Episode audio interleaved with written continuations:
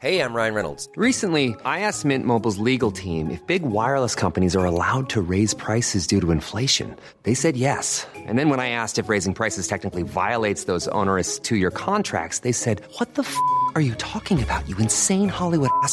So to recap, we're cutting the price of Mint Unlimited from $30 a month to just $15 a month. Give it a try at mintmobile.com slash switch. $45 up front for three months plus taxes and fees. Promo rate for new customers for limited time. Unlimited more than 40 gigabytes per month. Slows. Full terms at mintmobile.com.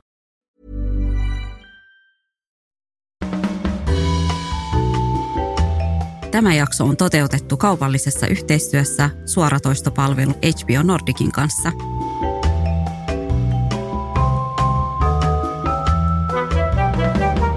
Tervetuloa Afterworkin pariin. Taas tuttu jengi täällä studiossa. Minä Meri. Jenni ja Petra. Hei, tänään otetaan tällainen sekä vähän vakavempi että kevyempi aihe. Nimittäin tänään puhutaan viihteestä ja viihteen vastuusta ottaa kantaa yhteiskunnallisiin asioihin ja ongelmiin. Kun musta tuntuu, että nykyään viihdekin ottaa niin vahvasti kantaa kaikin yhteiskunnallisiin ongelmiin, niin ollaan myöskin puhuttu paljon siitä, että onko se niin kuin hyvä vai huono asia, että ne, kenellä on valtaa, että ne käyttää heidän platformia tai tuotantoa siihen, että ne ottaa kantaa sillä asioihin. No musta näkyy tosi selkeästi, paitsi niin kuin ihan sille vaikka TV-viihteissä ja elokuvissa, niin myös niin kuin tuo sosiaalisessa mediassa. Et miettikääpä nyt vaikka niin kuin tätä mennyttä vuotta – että miten paljon on ollut just tämmöisiä teemoja, mihin oikeastaan odotetaan, että ihmiset ottaa kantaa, vaikka just Black Lives Matter ja sitten oli tämä turkkilaisiin naisiin kohdistuva väkivalta. Nyt on esimerkiksi ollut paljon pinnalla toi valko tilanteet ja on ollut Me Too'ta ja vaikka mitä kaikkea tämmöisiä. Ja musta tuntuu, että esimerkiksi sosiaalisesta mediasta on tullut yllättävän poliittista mm. tässä viimeisen vuoden aikana. Mitä te olette mieltä siitä, että nyt tämä kehityssuunta on tämä. Mm, joo, mä oon ihan saman huomannut, tai eihän sitä nyt ole voinut olla huomaamatta, jos somea käyttää. Mutta mun mielestä se on toisaalta hyvä juttu, koska se hiljaisuus ei, tai se hiljaisuus viimeistään nyt ehkä ymmärtää sen, että jos ei käytä ääntään, ei ole mitään mieltä oikeastaan, niin se ei ole ehkä sen oman etuoikeuden oikein käyttöä. Mm. Toki niin kuin sitä omaa etuoikeutta voi käyttää monella tavalla, tiettekö mitä mä tarkoitan, mutta ainakin se, että jos sulla on mahdollisuus vaikka kannattaa jotain asiaa, mille pitäisi saada näkyvyyttä ja sulla on somekanava käytössä, niin mun mielestä se on vaan positiivinen asia, että sitä käytetään. Mm. Se on vaan hyvä juttu. Mutta tämä siis näköjään niinku jakaa ihmiset ihan täysin kahtia. Että osa on ihan sitä mieltä, että et pitääkin ottaa kantaa ja kaikki viihde myöskin, mitä me kulutetaan – että siinä pitäisi olla jonkunlaista kannanottoa.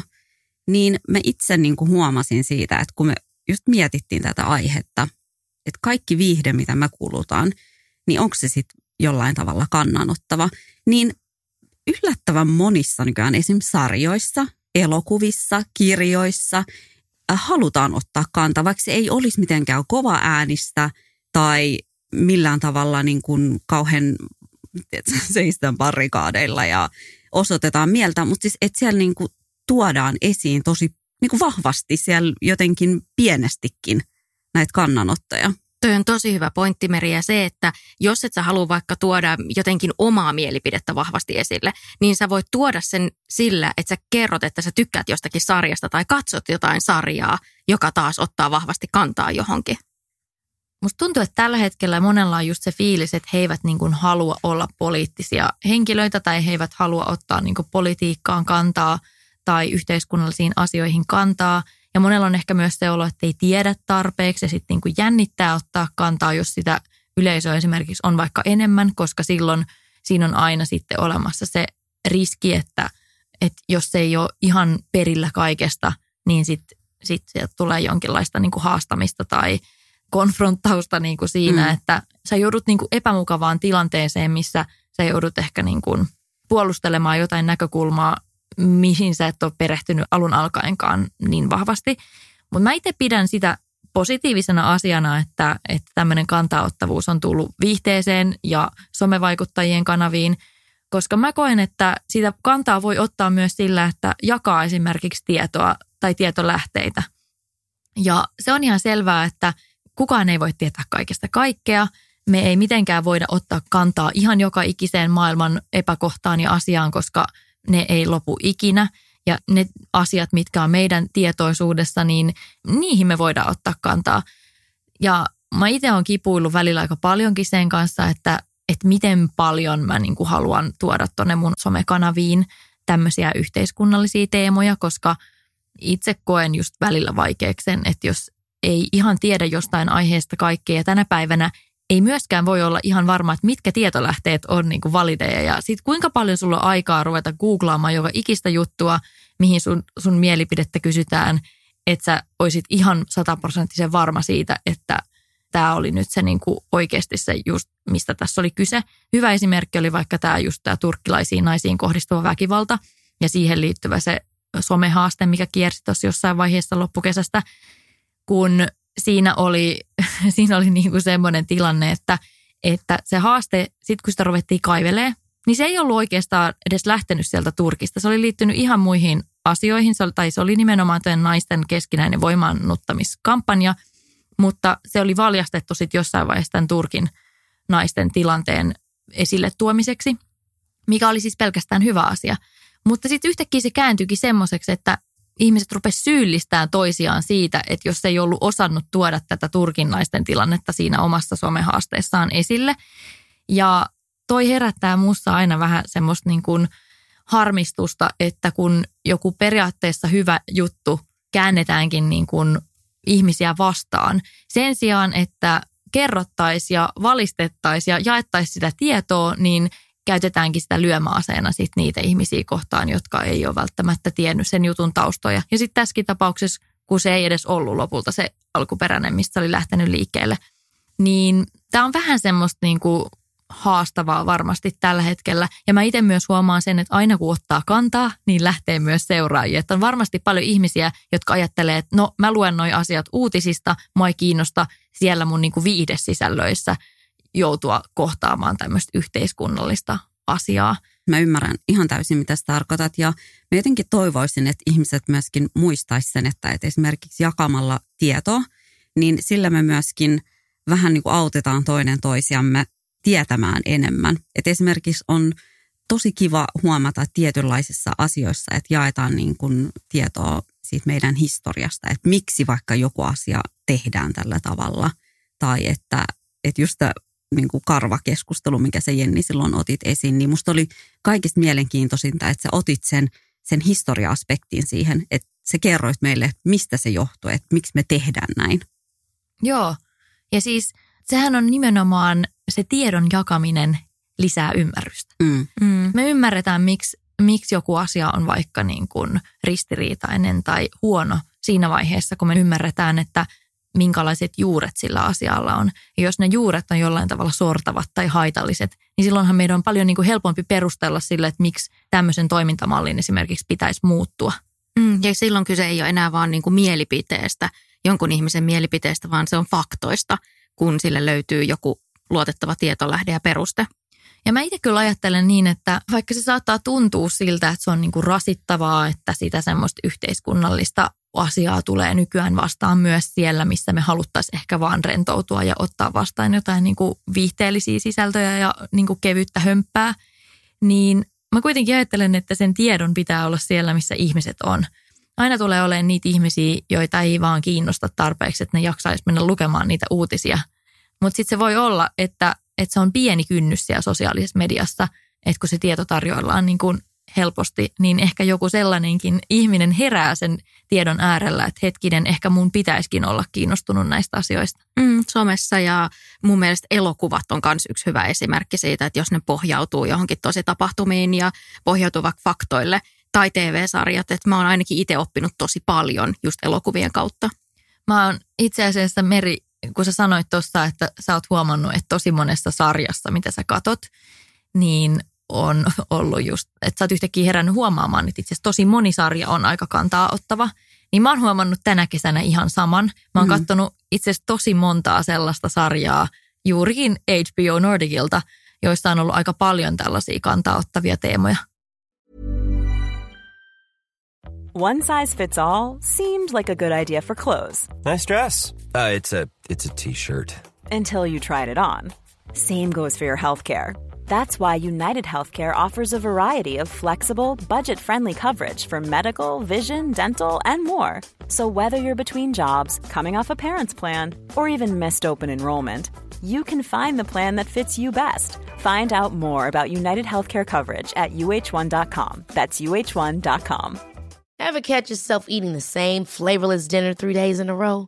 Dreaming of something better? Well, HelloFresh is your guilt free dream come true, baby. It's me, Gigi Palmer. Let's wake up those taste buds with hot, juicy pecan crusted chicken or garlic butter shrimp scampi. Mm. Hello Fresh. Stop dreaming of all the delicious possibilities and dig in at HelloFresh.com. Let's get this dinner party started.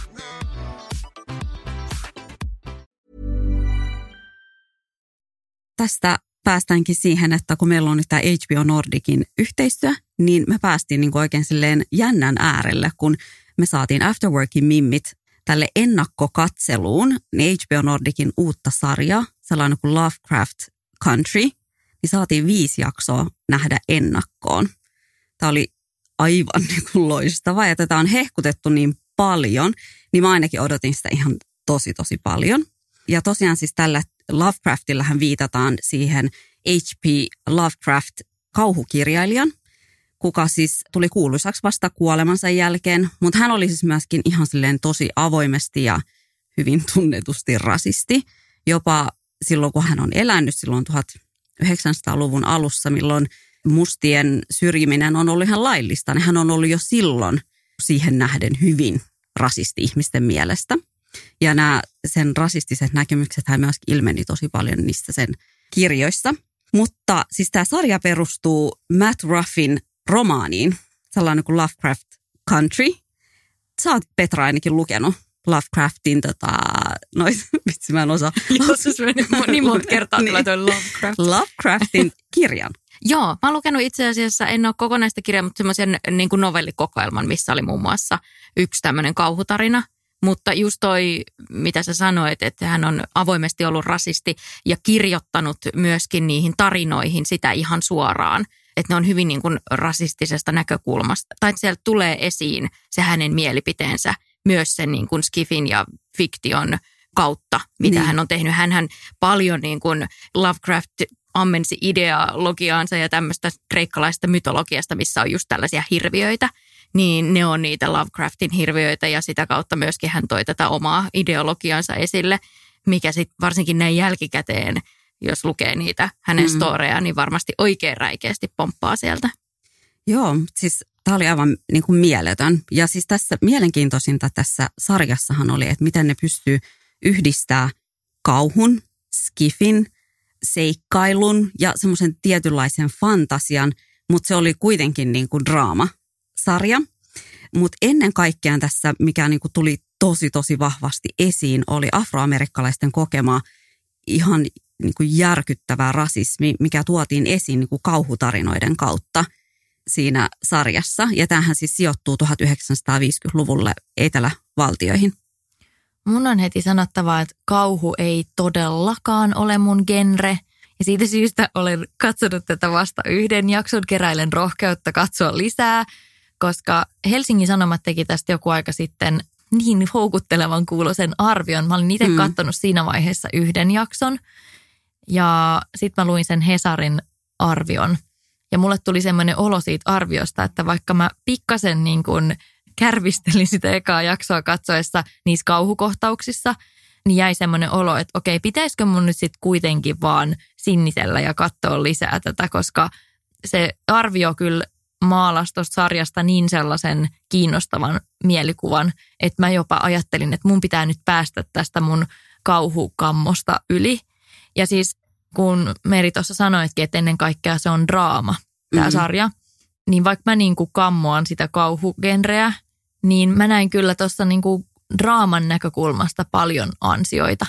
että se oli tosi kiinnostavasti rakennettu ja, ja niin kuin, vaikka siinä on mukana niitä kauhuelementtejä, niin kyllä mä silti sanoisin, että suurimmat kauhut tapahtuu niiden kauhukohtausten ulkopuolella, kun siinä näytetään sitä rasismia ja mitä se elämä on tummaihoiselle jonakin päivänä siellä Jenkeissä ollut ja ikävä kyllä niin näiden viimeaikaisten tapahtumien valossa on jossain määrin sitä edelleen, vaikka ei ehkä ihan noin räikeästi. Mm.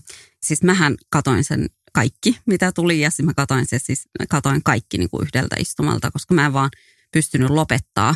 Ja mäkään en ole siis Jenni yhtään, kauhu ei ole niin kuin mun juttu, ei ollenkaan. Mutta tuossa sarjassa siitä pääsi tosi nopeasti yli, koska se kaikesta pelottavin ja jotenkin ne kaikista kauheimmat hetket siinä leffassa ei ollut edes ne örkit tai mitkään tällaiset, vaan ne oli ne 1950-luvun Jim Crow-lain käytännössä, että miten se näkyy, että miten tummaihoisilta ihmisiltä kiellettiin kaikki. Ne ei saanut asioida samoissa paikoissa valkoisten kanssa. Piti istua bussin takaosassa. Siellä oli siis niin älyttömiä juttuja. Ja sitten oli nämä, siinä tuotiin nämä sundown countries, eli tarkoittaa sitä, että, että auringonlaskun jälkeen niin tummaihoisilla ei ollut enää mitään asiaa siellä kaupungissa. Siis mua järkytti ehkä niin kuin eniten tämä sundown-laki. Mm mulla tuli semmoinen olo, niin kuin, että onko tällaista oikeasti voinut olla ja tapahtua. Siis pointti on se, että sen jälkeen kun aurinko oli laskenut, niin tummaihoiselle sai käytännössä tehdä ihan mitä halus. Ja se tarkoitti ihan järkyttävää väkivaltaa. Mm. Ja siitähän tämä sarja oikeastaan alkaa, että se on, mm. mä näkisin niin, että se eka, eka jakso on tämmöinen kaksiosainen. Mm. Ja sitten sen jälkeen se sarja lähtee niin kuin omalle tielleen ja uomalleen, jossa punaisena lankana nimenomaan kulkee tämä rasismi ja ne kauheudet, mitä, mitä siihen aikaan esimerkiksi on, on tummaihoiset ja joutunut kohtamaan. Nykyäänkin. Ja nimenomaan nykyäänkin. Mm. Mutta tota, mitä mä kans mietin alkuun, kun mähän siis tykkään kauhusta ja mä tykkään just tommosista örkeistä ja mua niinku kiehtoo sitten kuitenkin tommonen skifi, fantasia, kauhu, niin mitä Jenni? Mun on vaan siis pakko sanoa, että mä oon niin ällistynyt, että kun Petra yleensä on, tuntuu, että sä oot niinku tosi herkkä ja silleen semmonen, se, semmonen niinku taikauskonen ja kaikkea sellaista, niin mun on tosi vaikea uskoa, että sä tykkäät kauhusta, koska mä ajattelin, että saisit just se ihminen, joka ei pysty nukkumaan niinku Siis enhän mä pystykään. No. siis sehän siinä läppä on, että mä tykkään niinku tietyllä tasolla kiduttaa itteeni. Että mä oon kattonut, siis mä tykkään erityisesti vanhoista kauhuleffoista. Että mua eniten kiehtoo tämmöiset 70-80-luvun kauhuleffat, mutta mä tykkäsin tästä visuaalisuudesta ja tematiikasta, mikä tässä mm-hmm. sarjassa erityisesti, se sijoittuu siis 50-luvulle, niin kuin Meri sanoit, ja se koko visuaalisuus, miten toi sarja on rakennettu, on niin huikea. Ihan Puvustus, mieletön. kaikki. Se oli niin kuin, siis mun mielestä päähenkilöt näytti upeilta, heillä oli upeat vaatteet, oli niin kuin hienosti on niin kuin rakennettu toi sarja ja kaikki se, mikä visuaalisuus siinä on. Mutta se, että mikä mulle tuli nyt näiden ekojen jaksojen jälkeen semmoinen fiilis, että että kun, kunhan se siitä se sarja lähtee käyntiin, että se vaatii ehkä sellaista, että sun pitää niin kuin istua alas rauhassa ja katsoa sitä, että ei ole, mm. tiettekö, että se ei ole ehkä sopiva semmoinen tausta TV-sarja, mitä ehkä jotkut niin kuin sinkkuelämää tai joku muu saattaa olla, vaan se, että sä katsot sitä ihan kaikessa rauhassa, otat vähän popparia ja katot ne ekat kaksi jaksoa vaikka putkeen. Niin sit ainakin mulle tuli se, että mä en voi lopettaa, että mun on pakko nähdä toi seuraava jakso. Okei, te myitte mulle nyt tämän, että mä annan tälle mahdollisuuden ja katson vielä toisenkin jakson ja yritän katsoa, yritän katsoa se koko sarjan siitä huolimatta, että kauhu on mulle hyvin, hyvin pelottavaa ja vaikeaa, mutta, mutta mä annan tälle nyt mahdollisuuden vielä uudelleen, koska siis jo pelkästään sen Hesarin arvion jälkeen mä olin, mulle tuli sellainen olo, että tällä on niin kuin kulttuurihistoriallisesti sellainen merkitys, että, että mun täytyy katsoa tämä.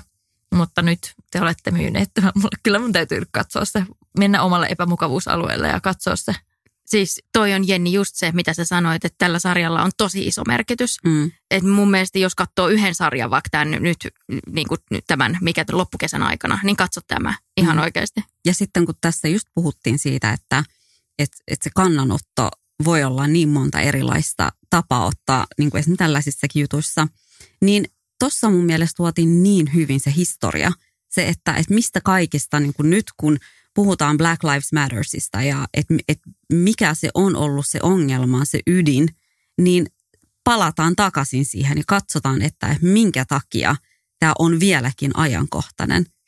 Tämä on erittäin hyvä pointti. Toi sarja ehkä niin kuin avaa sitä, että jos tämä on se historia, mistä on niin kuin tultu tähän päivään, niin se niin kuin valaisee sitä, miksi siellä Jenkeissä edelleen on niitä ongelmia, mitä on, koska tämä on se niin kuin lähtökohta, mistä on tultu tähän päivään. Mun on pakko vinkata tästä yhteydestä myös kirjasuositus, joka ei nyt ole Lovecraftin käsialaa, vaan, vaan ihan toinen teos, mutta tässä nyt niin kuin viime keväänä ilmestyi semmoinen, semmoinen teos kuin Vesitanssia. Ja se taas kuvastaa niin kuin Amerikkaa siellä niin kuin 1900-luvun alkupuolella. Ja tämä on ihan äärimmäisen kiinnostava teos ja se on saanut tosi paljon mainetta ja kunniaa maailmalla. Ja mulla on se tällä hetkellä just kesken, mä luen sitä tällä hetkellä, niin mä haluan suositella myös sitä. Se on myös erittäin, erittäin semmoinen niin kuin herättelevä kokemus siihen, että mitä se orjuus ihan oikeasti on ollut ja miten järkyttäviä ilmenemisen muotoja sillä on ollut. Eli pistäkää tämä kirja varaukseen vaikka kirjastoon vesitanssia. Suosittelen tosi lämpimästi. Mm. Edelleenkin me voidaan laittaa vaikka joku päivä kaikki, kun me katsotaan sitten loputkin uusimmat – jaksot, mitä siitä tulee, niin Jenni, me voidaan istua sun vieressä, jos sua pelottaa. Pidätte kädestä kiinni. no, no okei, okay, siis jos haluaa tämmöisen varoituksen sanan sanoa, niin onhan siinä semmoista niinku splatter-meininkiä. Et, et siinä niin. mielessä Jenni ymmärrän ton sun fiiliksen. Mut mä ehkä niinku mun kauhu, se, että mä pelkään jotain kauhuleffoja, niin se ehkä jo ton tyyppinen kauhu on niin kuin vähiten pelottavaa, koska toi on vähän semmoista, se menee jo vähän överiksi, mm. että se on jo vähän sille kitsin puolella, minkälaista se kauhu siinä on. Eli mä voin sillä sanoa kaikille teille, jotka, jotka niin kuin jännitätte kauhugenreä, niin tämä ei ole niin kuin pahimmasta päästä, että tämä ei ole semmoista niin sellaista psykologinen thrillerimeininkiä, vaan tämä on enemmän semmoista räiskintää ja vertaroiskuu ja ton tyyppistä, mm. että et jos olet pystynyt katsomaan Game of Thronesia, niin pystyt ehkä katsomaan myös tätä. Mä en ole nähnyt edelleenkään yhtäkään jakso. Eikä. Joo. Vitsailet sä? En, mä siis mä vannon, mä en ole nähnyt Etkö yhtäkään ai, jakso. Ai, aiotko sä katsoa? Siis pakko mun on, mutta siitäkin on vähän tällainen, niin että, että on jakautunut kahteen leiriin. Ihmiset, ketkä on tosi faneja ja sitten on toiset, ketkä on sille vaan päättänyt. Yhtäkään jakso en suostu katsoa. Mutta kun mä olin just se ihminen, joka oli päättänyt, että yhtäkään jaksoa en suostu katsoa. Ja kattokaa nyt, missä mä oon. Mä oon katsonut ne kaikki jaksot ja mä oon silleen, että se on niin hyvä sarja. Okei, okay, okei. Okay. No mutta jos, jos me voidaan vaikka pitää sitten yhdessä joku sarjapäivä, niin voidaan kaikki katsoa yhdessä. Mutta siis nyt kun päästiin tähän, että miten viihdekin voi ottaa kantaa hyvällä tavalla. Siis paras tapahan on just tollainen vähän opettavainen ja silmiä avaava. Mutta oletteko te huomannut, että nyt kun tämä kannanotto viihteessä on ollut nyt tosi hyvin esillä, niin oletteko te huomannut myöskin, että, että tietyllä tavalla ollaan alettu ottaa kantaa siihen, että mitä siellä niin kuin sarjojen takana tai leffojen tai kirjojen, että ollaan niin kuin alettu huomaamaan, että tarvitaan sitä representaatio myöskin niihin tekijöihin – ja tosi monissa esimerkiksi, nythän on noussut tosi monet hyvät nuoret ohjaajat, käsikirjoittajat, ihan kirjailijatkin ja miksei niin kuin somevaikuttajatkin.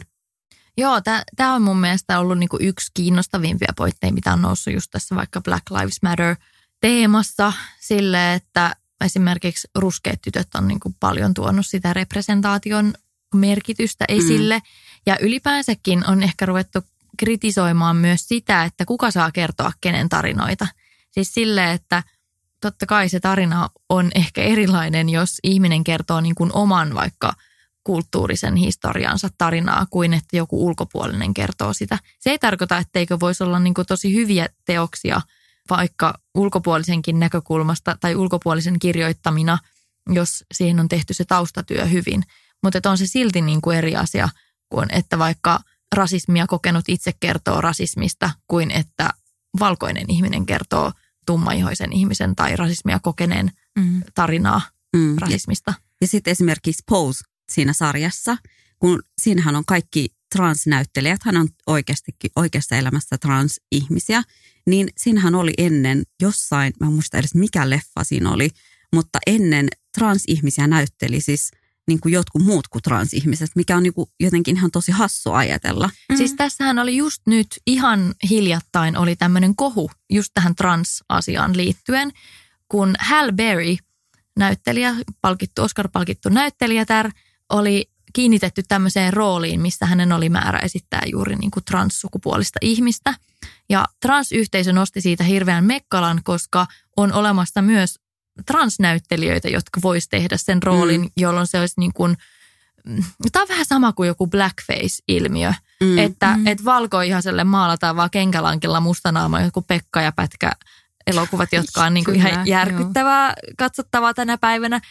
Tai siis sille tietenkin ne edustaa sitä omaa aikaansa, mutta tänä päivänä, kun niin kuin on olemassa näyttelijöitä, jotka pystyisivät edustaa sitä ryhmää itse ja pystyisivät näyttelemään siinä, niin hän, siis Hal Berry lopulta vetäytyi siitä roolista juuri siksi, että hän sai okay. siitä niin paljon kritiikkiä. Ja tämä on siis ihan tuore juttu. Tämä tuli mm. niin kuin ihan tässä alkusyksystä niin tämä uutinen, että hän on nyt vetäytynyt siitä roolista, koska hän, hän koki, että hänen kuuluu nyt antaa ääni sille transyhteisölle sieltä transyhteisön sisältä käsin.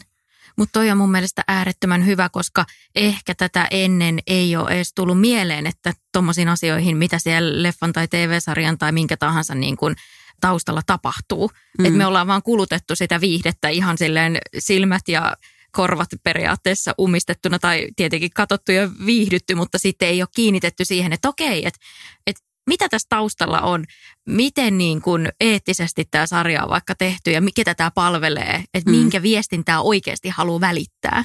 Aivan. Ja tästä oli itse asiassa tuolla Instagramissa oli yksi sellainen meemi, minkä mä näin. Siinä oli laitettu yhdestä muotinäytöksestä kaikki mallit vierekkäin. Sitten siinä oli kaikki, suurin osa malleista oli tummaihosia, mimmejä ja kundeja. Ja sitten näytettiin sitä taustatiimi, niin se koko taustatiimi oli valkoinen. Niin sitten siinäkin käsiteltiin vähän sitä, että toivottavasti että viihdealalla ei niin tehdä tota samaa. Että se representaation pitää olla myöskin niissä taustatekijöissä jo valmiiksi. Erittäin hyvä pointti. Tosin sekin on jo positiivista, että ne tummaihoiset ihmiset näkyy siellä lavalla edes, koska jossain vaiheessa tai edelleenkin muotimaailma on myös siellä niin kuin mallipuolella hyvin valkoinen – mutta totta kai tämä on erittäin hyvä pointti, että sen pitäisi ulottua myös niin kuin sinne, sinne taustajoukkoihin, eikä vaan niin, että, että ikään kuin ostetaan hyvä omatunto sille firmalle mm-hmm. sillä, että esitellään ne vaatteet tummaihoisten mallien päälle, ehkä jopa niin kuin eksotisoidaan heitä tätä kautta. Mm. Ja sitten se just, just nimenomaan siinäkin käytiin tällaista hyvin, hyvin avointa keskustelua siitä, että kun viihdeala varsinkin, niin siellä on niin kuin, halutaan sitä diversiteettiä ja painostetaankin paljon, että kyllä, kyllä meillä näkyy diversiteetti, mutta todellisuudessa, että onko ne tarinat, mitä kerrotaan, niin onko ne oikeiden ihmisten ääniä, tuleeko ne oikeasta paikasta. Tämä jaksohan on toteutettu kaupallisessa yhteistyössä suoratoistopalvelun HBO Nordicin kanssa. Ja HBO Nordichan on sarjojen koti tämä Lovecraft Country, edelleenkin opettelen lausumaan ton nopeasti, Lovecraft Country, niin tämähän on siis tosiaan aiheuttanut paljon keskustelua ja musta tuntuu, että herättänyt ihmisissä myös paljon tunteita. Niin onko teille Mimmit jotain muita tollaisia sarjoja, mitkä herättää jotain fiiliksiä? No mä oon itse asiassa, niin kuin mä sanoin tuossa aikaisemmin, niin mä oon tänä kesänä jotenkin tullut, tai tässä niin kevään ja kesän aikana tullut katsoneeksi useampaakin semmoista sarjaa, joissa on ollut joku tämmöinen vähän poliittinen tai jotenkin kantaa ottava sävy. Ja yksi on semmoinen, joka on itse asiassa myöskin aika uusi sarja, tai molemmat näistä, jotka mulla tuli mieleen, niin on aika uusia sarjoja. Toinen niistä on tämmöinen kuin Mrs. America, joka ilmestyi tuossa aiemmin tänä vuonna. Ja siinä on tämmöinen niin feminismi-teema. Ja se on musta tosi kiinnostava sukellus feminismin niin kuin historiaan. Siinä on ihan superhyviä näyttelijöitä. Siinä on esimerkiksi Kate Blanchett on yhdessä pääroolissa. Sitten siinä on Rose Byrne on toisessa pääroolissa ja se on siinä mielessä tosi kiinnostavaa, että se oikeasti peilaa niin kuin historiaa ja oikeita henkilöhahmoja.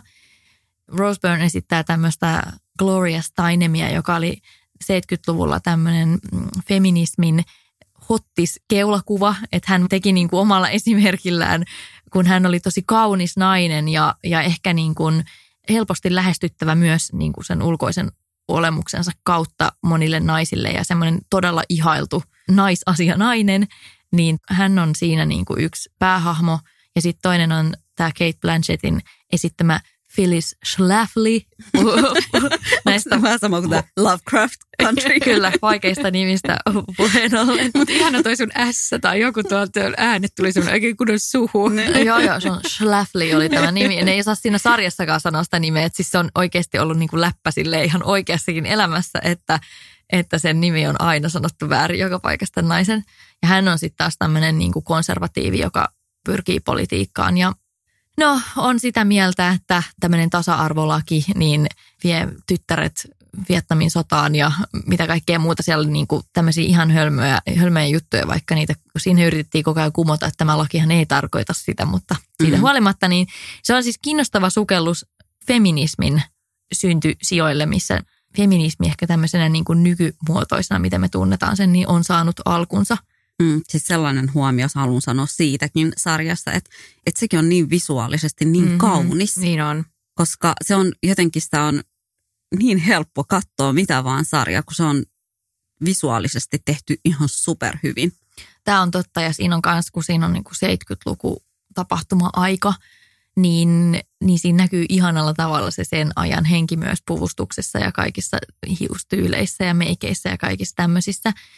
Mutta tota, pitää sanoa myös, että siinä sarjassa myös kiinnostavalla tavalla vähän sivutaan tämmöistä Black Lives Matter-teemaa, koska siellä esimerkiksi on semmoinen kohtaus, missä tässä niin kuin tämmöisen feministisen lehden toimituksessa, niin tummaihoinen nainen, joka on yksi niistä toimittajista, yrittää tuoda vähän tämmöistä niin kuin rotuasiaa, että mm. he nostaisi siinä lehdessä. Ja sitten ollaan semmoisessa maailman ajassa, että – että sitten kuitenkin koetaan, että se asia ei ole niin, kuin niin kiinnostava tai tärkeä, että nyt puhutaan naisten asiaa eikä rotuasiaa. Ja siellä on niin kuin semmoista, huomaa, että siellä on myös semmoisia jännitteitä niin kuin valkoisten ja mustien feministien välillä. Niin kuin, se, on, se on tosi kiinnostava ja hirveän monisyinen sarja, joka peilaa myös tosi kiinnostavalla tavalla tätä meidän, meidän historiaa Mm. Mm. Ja se on niin tärkeä, just niin kuin mitä me aikaisemminkin puhuttiin, että, että jos se on niin kuin kannanottavaa, niin jos se on sellainen informatiivinen, että sä opit samalla jotain niin kuin siitä historiasta, että mistä niin kuin niiden kaikkien alku ja juuri on, niin on se vaan siis tajunnan räjäyttävä. Mm. Mulla ainakin käy silleen, että jos mä katson just jotain tuommoista sarjaa, joka pohjautuu niin kuin tosi tapahtumiin tai näin, niin mä alan itse automaattisesti googlettaa lisää. Joo, ja sitten mä huomasin, kun mä katsoin tätä Mrs. America-sarjaa, mm. niin mä huomasin itse, että ei vitsi miten makeita tyylejä, että pitäisikö niinku kokeilla vaikka tuommoisia niinku leveälahkeisia housuja ja tuommoista 70-luvun tyyliä. Ja sitten mä huomaan, että mä googletan ja etsin tietoa siitä ajasta ja just feminismistä, että mistä se on lähtenyt näistä henkilöistä, kenestä siinä puhutaan. Niin se jotenkin niinku ainakin minut tempasee ihan täysillä sit mukaan. Mm. Mä siis myönnän, että mähän googlasin koko ajan, kun mä katsoin sitä sarjaa, niin mä googlasin niitä henkilöitä. Mä kiinnosti kauheasti, että miltä ne on oikeasti näyttänyt Joo. ja se oli aika hauskaa, miten miten niin kuin hyvin oli onnistuttu siinä, että ne näyttelijät myös oikeasti näytti aika paljon niiltä esikuviltaan.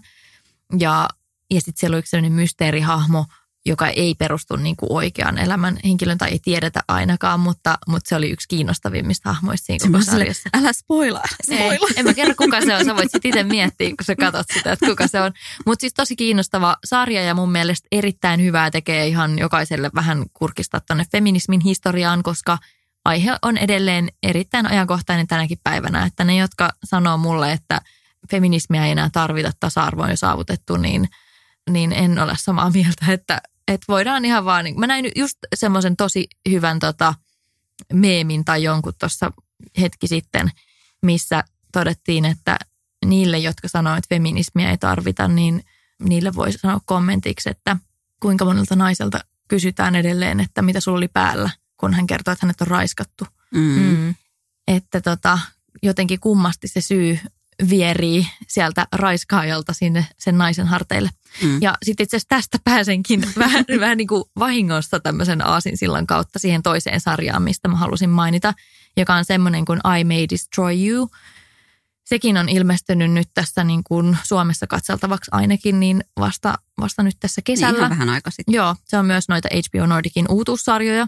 Se on siis brittisarja ja siinä on pääosassa tämmöinen tumma Arabella-niminen nainen, joka tulee raiskatuksi ja sitten siinä käsitellään tätä niin kuin raiskauskulttuuria ja siinä on hyvin paljon niin kuin, siinä on feminismiä, raiskauskulttuuria, päihteiden käyttöä, seksuaalivähemmistöjä ja muita tämmöisiä, joiden asioita siinä käsitellään. Ja se on yksi niin kuin parhaista sarjoista, mitä mä oon nähnyt hetkeen. Erittäin vaikuttava. Ja siinä pääsee kyllä tosi kouriin tuntuvasti jotenkin myötäelämään kaikkiin niitä kokemuksia, mitä, mitä tuommoisen kokemuksen läpikäynyt ehkä sitten joutuu käsittelemään. Mm, se, oli siis, se oli ihan mieletön. Sekin oli mulle sellainen sarja, että kun mä aloitin, niin siitähän tulee koko ajan uusia jaksoja, mutta mä katsoin tyyliin seitsemän, kahdeksan jakson niin yhdeltä istumalta. Se oli ihan sairaan hyvä. Okay. Oletko Petra nähnyt? No kun en oo. Mun pitää ehdottomasti katsoa toi, koska toikin on semmoinen asia, että miten sitä käsitellään. Se pitää olla aika tietyllä tavalla niin kuin hyvin tehty se sarja, ettei siinä käy sillä tavalla, että se näyttäytyy jotenkin vaikka raiskauksen ihannointina. Koska jotkut sarjat, mitkä vaikka saattaa käsitellä sitä, että on, on jotain niin kuin, no tässä oli hiljattain kohu siitä, että nainen kidnapataan ja tämä kidnappaa ja sitten tekee hälle mitä lystää, että se oli erään suoratoistopalvelun yksi suosituimmista sarjoista, niin ihmiset on kritisoinut sitä, että se ihannoi nimenomaan sit sitä – että mitä sille naiselle tehdään. Että se, se on todella tärkeää, että miten sitä on käsitelty. Joo, mulle tulee tässä sarjassa sellainen olo, että siinä on kyllä kuultu niitä sen asian oikeasti kokeneita. Just, mm. Ja pakko sanoa myös semmoinen kommentti, että oli tosi kiinnostavaa, kun mä aloin katsoa tuota sarjaa melkein heti, kun se tuli. Koska mä olin just semmoisessa tilanteessa, että mä kaipasin uutta katsottavaa ja mä huomasin, että uusi sarja on ilmestynyt. Ja mä rupesin katsoa sitä. Ja mun yksi ystävä – niin laittoi mulle yksi päivä viestiä vaan silleen, että hei, että mä haluan suositella sulle yhtä sarjaa, että tämä on ihan sairaan hyvä. Ja se ei tiennyt, että mä katson jo sitä. Mm-hmm. Silloin ei ollut mitään HBO Nordic-yhteistyötä eikä mitään, vaan mä siis mm. katsoin sitä muuten vaan. Ja mun ystävä oli niin vaikuttunut siitä sarjasta, että se halusi erikseen laittaa mulle WhatsApp-viestin vaan siksi, että tämä sarja on ehkä maailman paras sarja, katso tämä. Ja mä olin sille, mä katson sitä jo ja olen samaa mieltä. Joo, mäkin siis. Äh, sit, sitä oli itse asiassa jotenkin mun mielestä jopa sosiaalisessa mediassa hehkutettu tai mä en muista siis miten, mutta mä niin oikein sille laskin päiviä, milloin se alkaa. Joo. Ja sit mm. siitä päästäänkin tähän, että, että kun mä itse mietin, että mä rakastan kaikki tollaisia vahvasti kannanottavia sarjoja, niin – sitten kun mä tajusin, että sitähän on mulle niin kuin jotenkin mainostettu varmaan myöskin somessa sen takia, että mä seuraan tietynlaisia ihmisiä ja sivustoja, niin onko se teille tosi tärkeää katsoa sellaisia sarjoja tai leffoja tai seurata sosiaalisessa mediassa sellaisia sivustoja, mitkä ottaa niin vahvasti kantaa? No kun toi on hassu just, mitä, mitä sä tuossa itse sanoit, eikä mä oon ehkä kauheasti tullut ajatelleeksi sitä, mutta se, että vaikka, että mulle on tosi iso merkitys sillä, että, että kuka sitä suosittelet, jos vaikka on joku hyvä ystävä, niin kuin Jenni sulle, sun kaveri on ilmoittanut tästä sarjasta, mitä sä oot jo ruvennut katsoakin, niin kyllä mulle tulee semmoinen houkutus, että mm. okei, että jos tämä mun ystävä vaikka suosittelee ja katsoo tätä sarjaa ja kehuu, niin kyllä mä haluan, haluan itsekin päästä tähän kärryille. Mutta on sillä myös merkitys, niin kun, että mitä muut siitä sarjasta puhuu, mm. tai oli se sitten leffa tai mikä tahansa. Niin ehdottomasti mä huomaan ainakin itse, että nyt viime aikoina, kun sitä tarjontaa on, tiettekö, niin paljon, että mihin haluaa käyttää sitä omaa aikaa. Tämä on totta ja nyt itse asiassa – tuli mieleen, että just tämä mun ystävä, joka tätä sarjaa mulle suositteli, niin hänellä ikävä kyllä on myös omakohtaista kokemusta niistä asioista, mistä siinä sarjassa puhutaan. Ja se tekee siitä vieläkin uskottavamman, niin. Niin kuin, että, mm. että miksi se sarja on niin hyvä.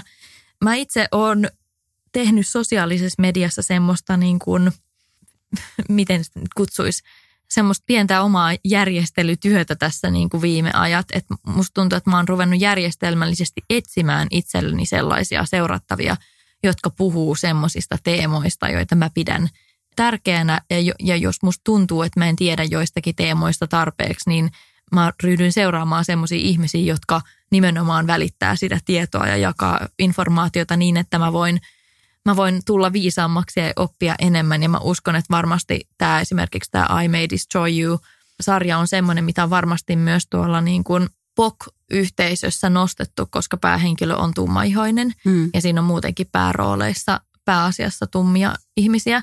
Ja sitä ei tule, siis sitä ei niin tule mitenkään ajatelleeksi siinä, sitä sarjaa katsoessa. Siinä nostetaan kyllä heidän niin tämmöistä kulttuurista historiaa ja, ja siinä nostetaan myös rasismiteemoja esille.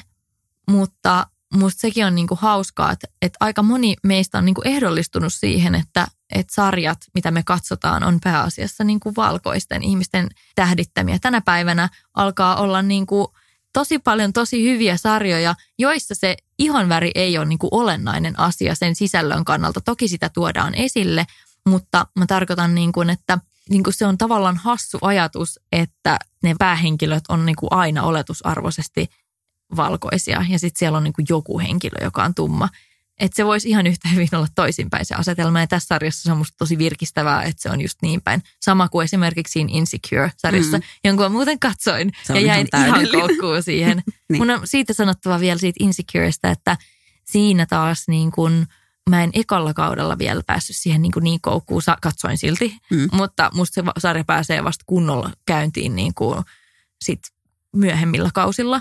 Ja siitäkin tuli just uusi kausi tässä niin kuin kesällä tai keväällä, niin että sielläkin on neljä kautta taitaa olla jo tullut sitä. Mutta toi on hyvä huomio, ja niin joillekin sarjoille pitää antaa aikaa. Että ollaanko me nyt totuttu siihen, että sitten heti syötetään semmoisia koukkuja, että varmasti niissäkin on niinku se joku tietty koukku, mutta jos ei se ihan heti vaikka lähe, niin se silti kannattaa niinku katsoa vaikka useampi jakso, koska mä ainakin itse huomaan, että se tarina ja jännitys rakentuu hyvin usein sarjoissa pikkuhiljaa. Esimerkiksi tässä Lovecraft Countryssa se rakentuu sen kahden ekan jakson jälkeen ja siitä se lähtee. Siis mullahan on käynyt usein niin, että kun mä vaikka rupean lukemaan jotain kirjaa, niin mulla saattaa mennä niin kuin pitkän aikaa, että, että mä oon ihan silleen, että on ihan tämmöistä suossa tarpomista, että mä en pääse tähän yhtään sisälle tähän tarinaan. Mutta kaksi mun lempikirjaa on ollut semmoisia, että mulla on mennyt 50 sataa sivua ennen kuin mä oon oikeasti niin kuin innostunut siitä kirjasta. Ja sit mä oon ahminut sen sille ihan suurella innolla ja palolla loppuun. Niin musta tuntuu, että tämä meidän nykypäivän kulttuuri on niin semmoinen instant pleasure, mm. että kaikesta pitäisi saada niin kuin heti se hyvä fiilis että, että se tekee ihan hyvää välillä haastaa itsensä. Ja sama just näiden sarjojen kanssa, muun muassa se Game of Thrones, mulla kävi just sen kanssa niin, että kyllä se vaati niinku useamman jakson ennen kuin mä pääsin siihen sisälle. Ja ehkä tämän Lovecraft Countryn kanssa on nyt sitten se sama, että mun pitää katsoa pari jaksoa, että mä pääsen tämän mun kauhu kammon yli. Joo, kyllä siinä menee ja mä lupaan sulle, että sä pääset. Mutta mä itse huomaan, että tosiaan kun mä saan suosituksia sarjoista tai leffoista tai kirjoista tai instatileistä niin mun ystäviltä, niin tosi paljon mä oon alkanut kiinnittää siihen huomioon. Just toi Jenni, mitä sä sanoit, että, että onpa kiva huomata, että, että on tällaiset niin kuin POK-päänäyttelijät tai että se koko cast saattaa olla vaikka POK-taustaisia, niin nykyään myöskin otetaan se representaatio näkyy niissä tekijöissä, mikä taas niin kuin se tarina on aina ihan pikkasen niin kuin voimakkaampi tai että mä ainakin itse koen henkilökohtaisesti paljon enemmän niin kuin samaistuttavammaksi, että jos mä varsinkin, jos, niin kuin, eh, jos sä saat selville, että, että, sin, että ketä siinä on ollut niin kuin tekijöinä, niin se on ollut mun mielestä aivan mahtavaa. Ja varmasti niin kuin tullaan huomaamaan tästä eteenpäin noissa kaikessa viihteessä, että että se kannanotto tulee varmasti olemaan semmoista niin kuin luonte, luontevem, luonta, luontevampaa. Luont, mä en osaa tänään niin kuin mitään sanoja, mutta, mutta sitten kun et, siellä on niin kuin taustalla myöskin oikeanlaiset tekijät. Niin ja mä uskon, että se on niinku luontevaa nimenomaan siksi, että ihmiset kertoo tarinoita, jotka on heille läheisiä. Kyllä. Totta kai me nähdään enemmän niin kuin vaikka rasismista kertovaa sisältöä, jos ne ihmiset, jotka joutuu kokemaan sitä, päästetään ääneen. Mm. Sehän on heidän elämää ja heidän tarinoita. Ja seksuaalivähemmistöjen Kyllä. tarinat, niin musta vaan siis, mä itse niin kuin tykkään siitä, että mihin suuntaan esimerkiksi tämä niin kuin viihde ja kannanottavuus tai viihteen vastuu on menossa. Mm-hmm. Ja samalla tavalla voisi kuvitella, että, että mitä enemmän esimerkiksi naiset kertoo tarinoita, niin mm. me kuullaan aika erilaisia tarinoita kuin miesten kertomat tarinat, koska, koska myöskin elokuva-ala on erittäin niin kuin miesten dominoiva ala myöskin. Eli representaatioita myöskin siinä, että, että mitä sukupuolia siellä on edustettuna. Ehdottomasti. Mutta kun päästiin nyt tähän, että, että kannanotto ja vaikuttaminen, niin tuleeko teille paineita esimerkiksi ottaa kantaa tai – vaikuttaa tuolla sosiaalisessa mediassa tällaisiin yhteiskunnallisiin asioihin? Mm, no en mä tiedä, ehkä tietyllä tasolla paineita, joo, mutta ehkä mulle tulee enemmän semmoinen, että mä haluan tietää lisää, niin kuin sä Jenni sanoit, mm. että sä mainitsit tuossa jakson alussa noita esimerkkejä, esimerkiksi ne, mitä Turkissa naisille tapahtuu, naisten oikeudet siellä, niin tämmöiset asiat, mitkä pompahtaa sitten esille hetkellisesti tuolla somessa, on semmoisia, mistä mä ainakin itse sitten haluaisin itse ottaa selvää. Mm, ja toki on niin kuin, koen, että, että ei se ole ehkä paine se oikea sana, että mitä niin kuin, että pitää ottaa johonkin kantaa. Ei kaikkien mm. ole pakko ottaa kaikkeen kantaa mun mielestä. Ei se ole mikään itseisarvo. Mutta jos kokee, että siitä on niin kuin, haluaa levittää vaikka tietoa, haluaa levittää semmoista oikeita faktoja, niin silloin se kannattaa tehdä. Ja ainakin itselle tulee semmoinen fiilis, että mä haluan, että tästä asiasta tiedetään enemmän. Mä itse koen, että kyllä mä jonkin verran tunnen siitä myös painetta. Se on asia, jota mä haluan tehdä, mutta mä huomaan myös sen, että silloin kun ottaa kantaa johonkin, niin sit ihmiset alkaa ehkä helposti myös odottaa ja olettaa, että nyt pitäisi ottaa kantaa siihen, tähän ja tohon. Ja niin kuin mä ehkä aikaisemmin jo mainitsin, niin se on niin kuin mahdotonta yhden ihmisen tuottaa ensisijaisesti niin kuin viihteellistä sisältöä ja samalla pystyä ottamaan kantaa niin kuin ihan kaikkeen tai olla edes kärryillä ihan kaikesta, mitä tapahtuu ympärillä. Ja totta kai tietyt aiheet tuntuu itselle läheisemmiltä kuin toiset – jolloin niihin on helpompi ottaa kantaa ja silloin niistä ehkä myös tietää enemmän. Ja ylipäänsäkin niin kuin se, että, että mulla on sama kuin Petra sulla, että mä niin kuin tykkään siitä, että mitä enemmän somessa otetaan kantaa erityyppisiin asioihin, niin sitä enemmän mun tieto myös lisääntyy, hmm. koska mä törmään semmoisiin asioihin, joihin mä en välttämättä muuten olisi törmännyt ja semmoisiin tietolähteisiin. Joo, musta tuntuu, että mä jotenkin koen ehkä ennen enemmän sellaista, että semmoista niin kuin painetta, että nyt mun pitäisi olla aktiivisempi ottaa kantaa ja näin, mutta musta tuntuu, että nykyään mä jotenkin menen niin kuin oma jaksaminen ja oma mielenterveys edellä. Että se, että, että mä en posta Instagramiin siitä asiasta mitään, ei tarkoita, ettenkö mä olisi ottanut selvää tai tehnyt sen, minkä mä pystyn auttaakseni tai edistänyt asioita. Niin mä oon jotenkin niin kuin tullut sellaisen niin kuin mielenrauhan sen asian suhteen, että se mitä mä teen – vaikuttaakseen asioihin positiivisesti, niin mun ei tarvitse välttämättä sitä kertoa kenellekään. Että sen ei tarvitse olla sosiaalisessa mediassa vahva kannanotto, että mä voisin niin kuin vaikuttaa. Toi on erittäin hyvä pointti, Meri. Sen takia mä en tykkää yhtään semmoista syyllistävästä kulttuurista, että jos joku ei nyt ota kantaa just tähän asiaan siellä sosiaalisessa mediassa, niin se ei välttämättä tarkoita, etteikö hän ottaisi kantaa ehkä vaikka omassa elämänpiirissään mm. tai kukaan ei koskaan voi tietää, mitä jollakin on omassa elämässä meneillään – ja onko se just sillä hetkellä semmoinen, että, että niin kuin pystyy ottamaan kantaa just vaikka tähän asiaan, koska monilla ehkä unohtuu se, että silloin kun saatat kantaa, niin se väistämättä herättää keskustelua. Ja jos et saa valmis tai niin kuin sulla ei ole vaikka voimavaroja alkaa käydä sitä keskustelua ihmisten kanssa, niin silloin se jää ehkä vähän tyhjäksi kannanotto, tai mä ainakin itse koen tosi olennaisena osana sen vuorovaikutuksen mun seuraajien kanssa, jolloin, jolloin sitten niin kuin, jos mä otan kantaa, mutta mä, mä en niin kuin vastaa mitenkään, jos mä saan paljon kommentteja. Tai siis, että se on niin kuin myöskin hyvin kuormittavaa käydä sitä keskustelua ihmisten kanssa. Niin aina pitää ensisijaisesti kuunnella sitä omaa jaksamista ja sitä, että mihin sillä hetkellä pystyy. Mutta yksi asia, mikä mulla ehkä nyt niin tuli vielä mieleen liittyen vaikka tämmöisiin kaiken näköisiin somehaasteisiin, mitä pyörii tuolla tämmöisistä kantaa ottavista aiheista, niin mä itse jotenkin ensinnäkin se on ihan mahdotonta, että kaikki voisi tietää kaikesta, kaikki taustat. Ja jos sä saat jonkun harmittaman kuulosen haasteen, niin se ei välttämättä vielä niin kuin ketään innosta ruveta googlailemaan, koska ei sulla ole mitään syytä epäillä, että tämän haasteen taustalla olisi jotain mm. niin kuin muuta mm. kuin mitä, miten se on sulle viestitty.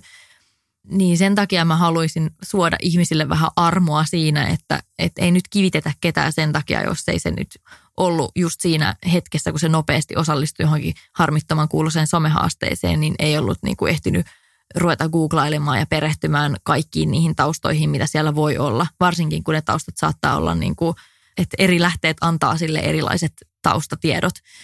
Mutta mitä mä ehkä kuitenkin haluaisin antaa vinkiksi tämmöisiin haasteisiin osallistuville, tai mikä mun oma ajatus on usein, kun mä saan jonkun haasteen. Varsinkin, jos se haaste on semmoinen, että jaa kuva – ja ehkä joku hashtag, niin mitä asiaa se edistää, että sä jaat kuvan ja hashtagin kertomatta siitä asiasta mitään sen enempää. Tai niin kuin esimerkiksi just vaikka tämä mustavalkokuvahaaste, mikä kiersi, missä haastettiin naisia niin kuin voimaannuttamaan toisiaan, niin mä jäin itse miettimään, että ketä tai mitä se voimannuttaa, että mä jaan itsestäni kuvan ja laitan siihen jonkun hashtagin. Että kyllä mä itse koen, että, että siinä kohtaa, jos sillä haluaa oikeasti viestiä jotakin, niin silloin siitä ehkä kannattaa myös sanoa jotakin mm. niin kuin sen asian puolesta. Et mä en itse oikein ymmärrä semmoisia niin periaatteessa kantaa ottavia haasteita, joissa ei kuitenkaan oteta kantaa yhtään mihinkään. Että se on vähän niin kuin sellainen salaseura, että ihmiset lähettelee toisilleen niitä ja sitten niitä jaetaan, mutta kukaan esimerkiksi mies, joka ei ole saanut sitä, sitä haastetta, niin kuin hänelle ei ole lähetetty sitä, niin eihän ne tiedä yhtään, mistä on kyse. Ja miten se sitten vie mitään eteenpäin, jos puolelle ihmisistä tai niille, keitä ei ole haastettu siihen – niin, että he ei edes niin kuin ymmärrä, mistä tässä on kyse. Niin mä sanoisin ehkä niin, että mä en itse näe mitään pointtia semmoisissa haasteissa, missä niin kuin ei oikeasti viedä jotain sanomaa sille avoimesti eteenpäin.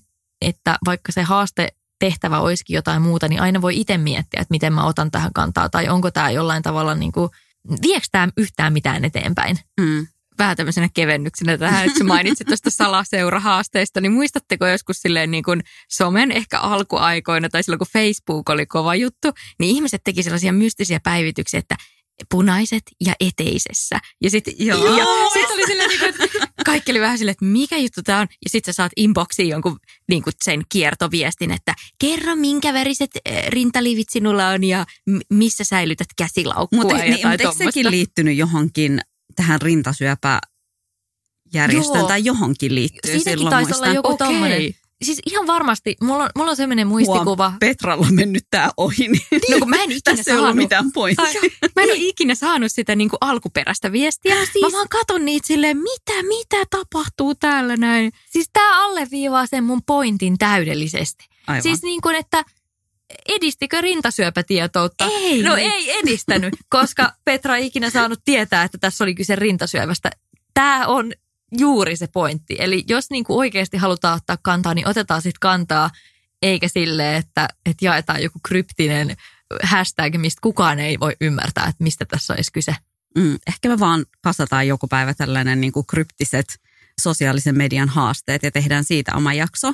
Mutta Mimmit, mä oon siis niin tyytyväinen ja iloinen ja ylpeä meistä, että tässä meidänkin platformilla, niin me ollaan kuitenkin otettu useasti kantaa hyvin vaikeisinkin asioihin tuotu esiin ja puhuttu sellaisista asioista, mitkä on saattanut olla vaikka meille tai jollekin toiselle vaikeita.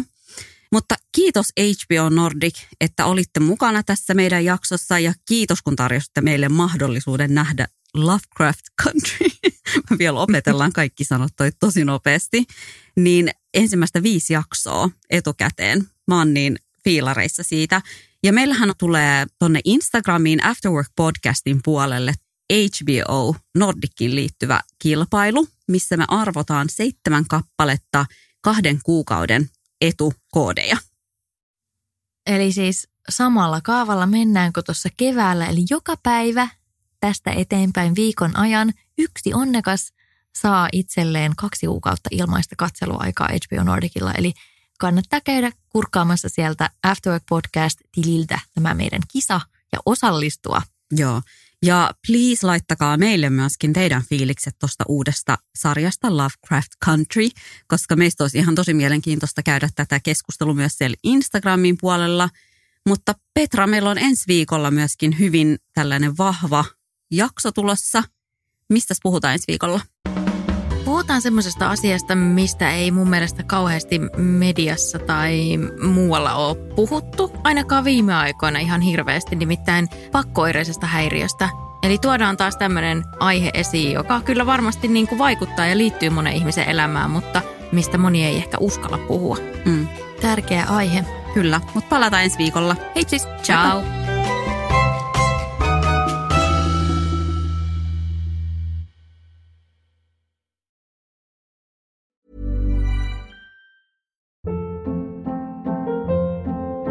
Hold up. What was that? Boring. No flavor. That was as bad as those leftovers you ate all week. Kiki Palmer here, and it's time to say hello to something fresh and guilt-free. Hello Fresh. Jazz up dinner with pecan-crusted chicken or garlic butter shrimp scampi. Now that's music to my mouth. Hello Fresh. Let's get this dinner party started. Discover all the delicious possibilities at hellofresh.com. Hey, it's Paige DeSorbo from Giggly Squad. High quality fashion without the price tag. Say hello to Quince. I'm snagging high-end essentials like cozy cashmere sweaters, sleek leather jackets, fine jewelry, and so much more. With Quince being 50 to 80% less than similar brands. And they partner with factories that prioritize safe, ethical, and responsible manufacturing. I love that. Luxury quality within reach. Go to quince.com slash style to get free shipping and 365 day returns on your next order. Quince.com slash style.